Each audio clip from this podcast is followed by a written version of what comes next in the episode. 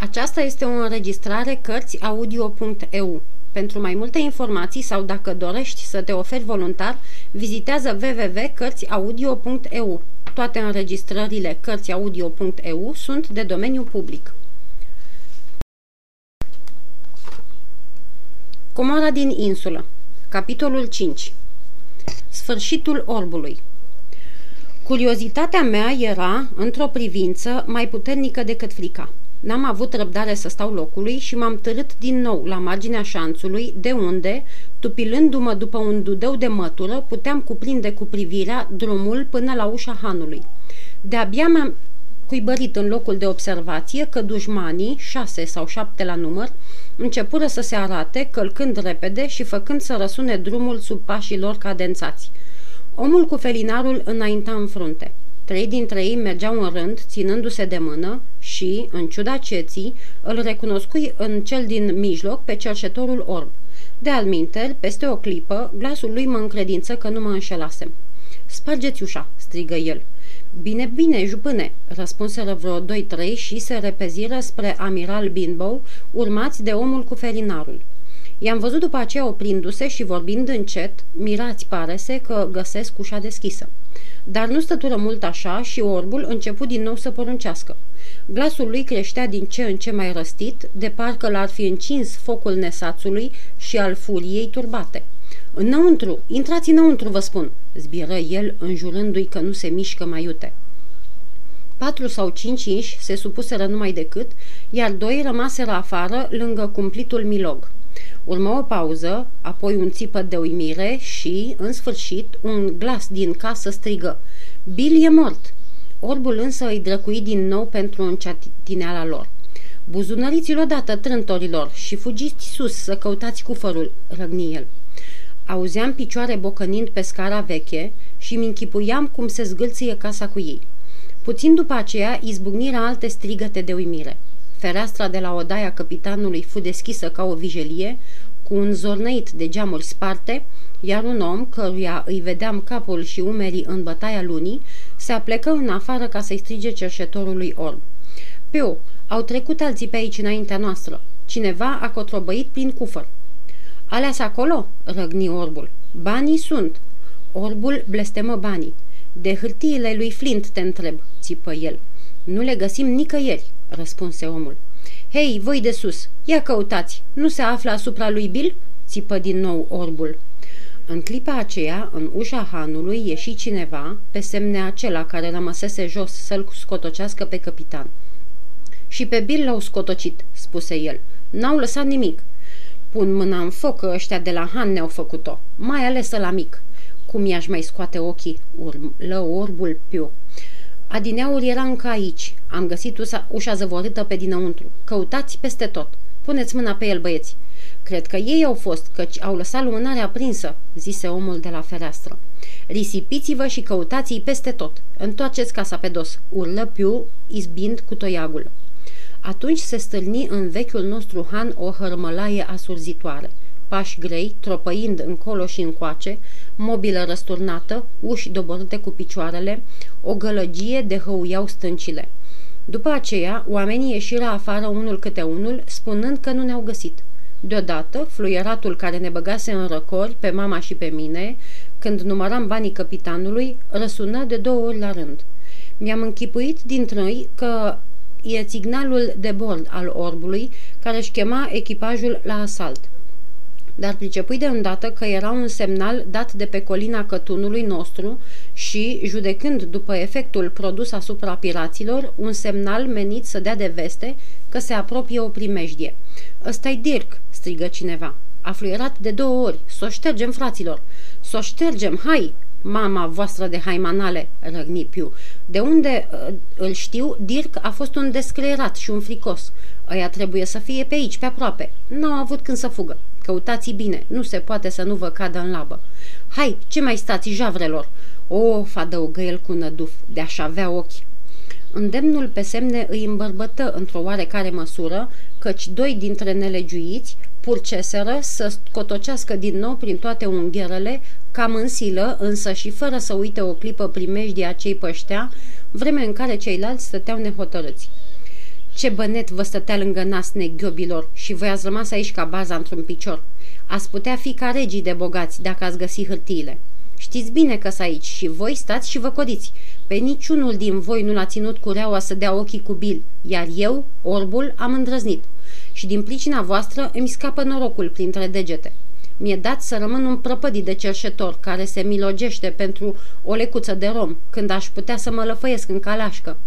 Dacă ați avea măcar atâta curaj cât o gărgăriță, ea sprinde. Ia mai dă dracului piu, avem dublonii, ne ajunge, mormăi unul. Or fi ascuns ploconul, spuse un altul. Mai bine ia Georgi Piu decât să stai și să zbiere atâta. Bine-i spusese căci orbul, pe care împotrivirile începuseră să-l scoată din sărite, într-adevăr zbiera. Până la urmă își pierdu cu totul cumpătul și porni să izbească în dreapta și în stânga cu toiagul. Pe multe spinări răsunară loviturile lui. Ceilalți, la rândul lor, îi răspunseră nelegiuitului orb cu o ploaie de înjurături și amenințări cumplite, încercând zadarnic să apuce toiagul și să-l smulgă din mână. Încăierarea lor fu mântuirea noastră. În vreme ce se băteau între ei, un alt zgomot se auzi pe neașteptate dinspre colina cătunului. Tropot de copite coborând în galop. Odată cu acest zgomot, un foc de pistol sclipi dintre gardurile de mărăcini. Ăsta trebuie să fi fost semnalul suprem de primejdie, căci pirații o rupseră toți la fugă, împrăștiindu-se care încotro, unul spre țărmul mării, altul spre colină și așa mai departe. Cât ai clipi, nu mai rămăsese nimeni decât Piu. Îl părăsiră toți de frică ori din răzbunare, ori mai știi, pentru înjurăturile și loviturile primite de la el – Rămas singur, orbul bâșbâi năucit pe drumul plin de hârtoape, căutându-și și chemându-și într-una fârtații. Cum era de așteptat, pierdu drumul și, trecând la câțiva pași de mine, se îndreptă spre cătun, fără a înceta să strige. Johnny, câine negru, Dirk și alte nume, nu-l lăsați pe bătrânul Piu, fraților, nu-l lăsați pe bătrânul Piu. În clipa aceea, tropotul de copite crescut dinspre coama colinei și patru sau cinci călăreți se iviră pe creastă în lumina lunii și se năpustiră la vale spre noi de rupeau pământul. Piu își dădu seama de primejdie, se întoarse cu un țipăt și dădu buzna spre șanț, dar se prăvăli.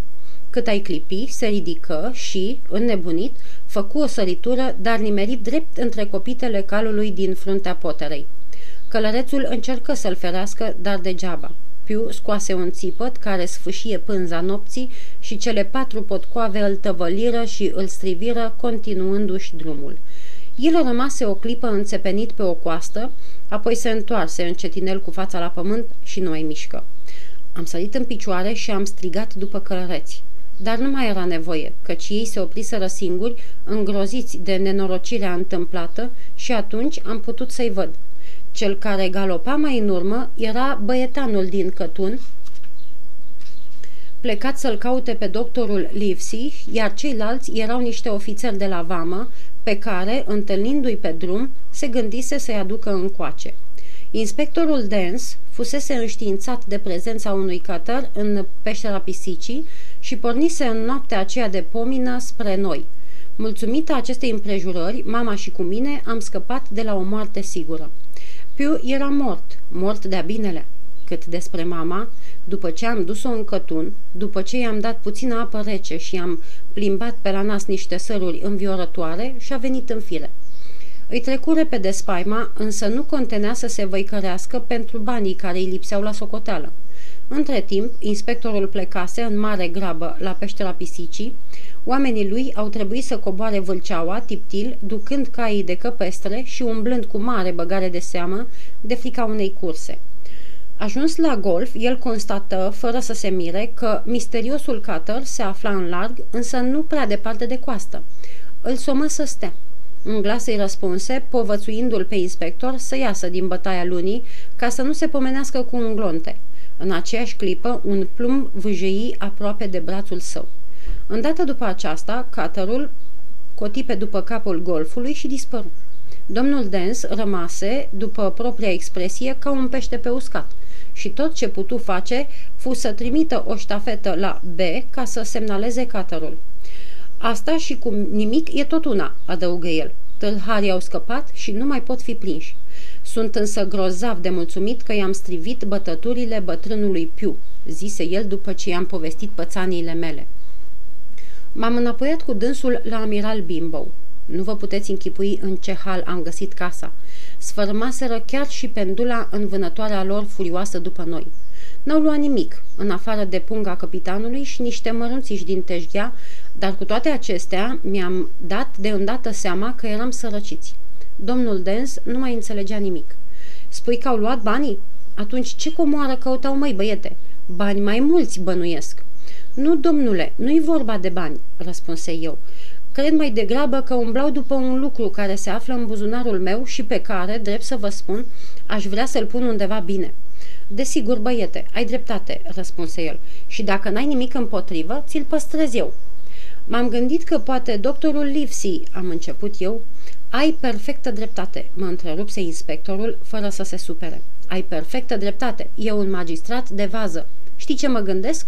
Că n-ar fi rău să merg și eu cu tine să-i dau raportul lui sau squire-ului. Jupânul Piu e mort. Nu că îmi pare rău, dar vezi tu, e de ajuns un mort pentru ca numai decât să se găsească oameni care să aibă ceva de cârtit pe seama unui ofițer al vămilor regale. Și acum, Hawkins, uite, dacă vrei, te iau cu mine. I-am mulțumit din toată inima și ne-am dus să luăm caii rămași în cătun. Abia apucai să-i spun mamei planurile mele, că ceilalți erau cu toții în șa. Dogger, spuse domnul Dens, ai un cal bun, el pe băiatul ăsta în spate. De îndată ce am încălecat, ținându-mă de centironul lui Dogger, la comanda inspectorului, ceata o porni în trap întins spre locuința doctorului Livesey.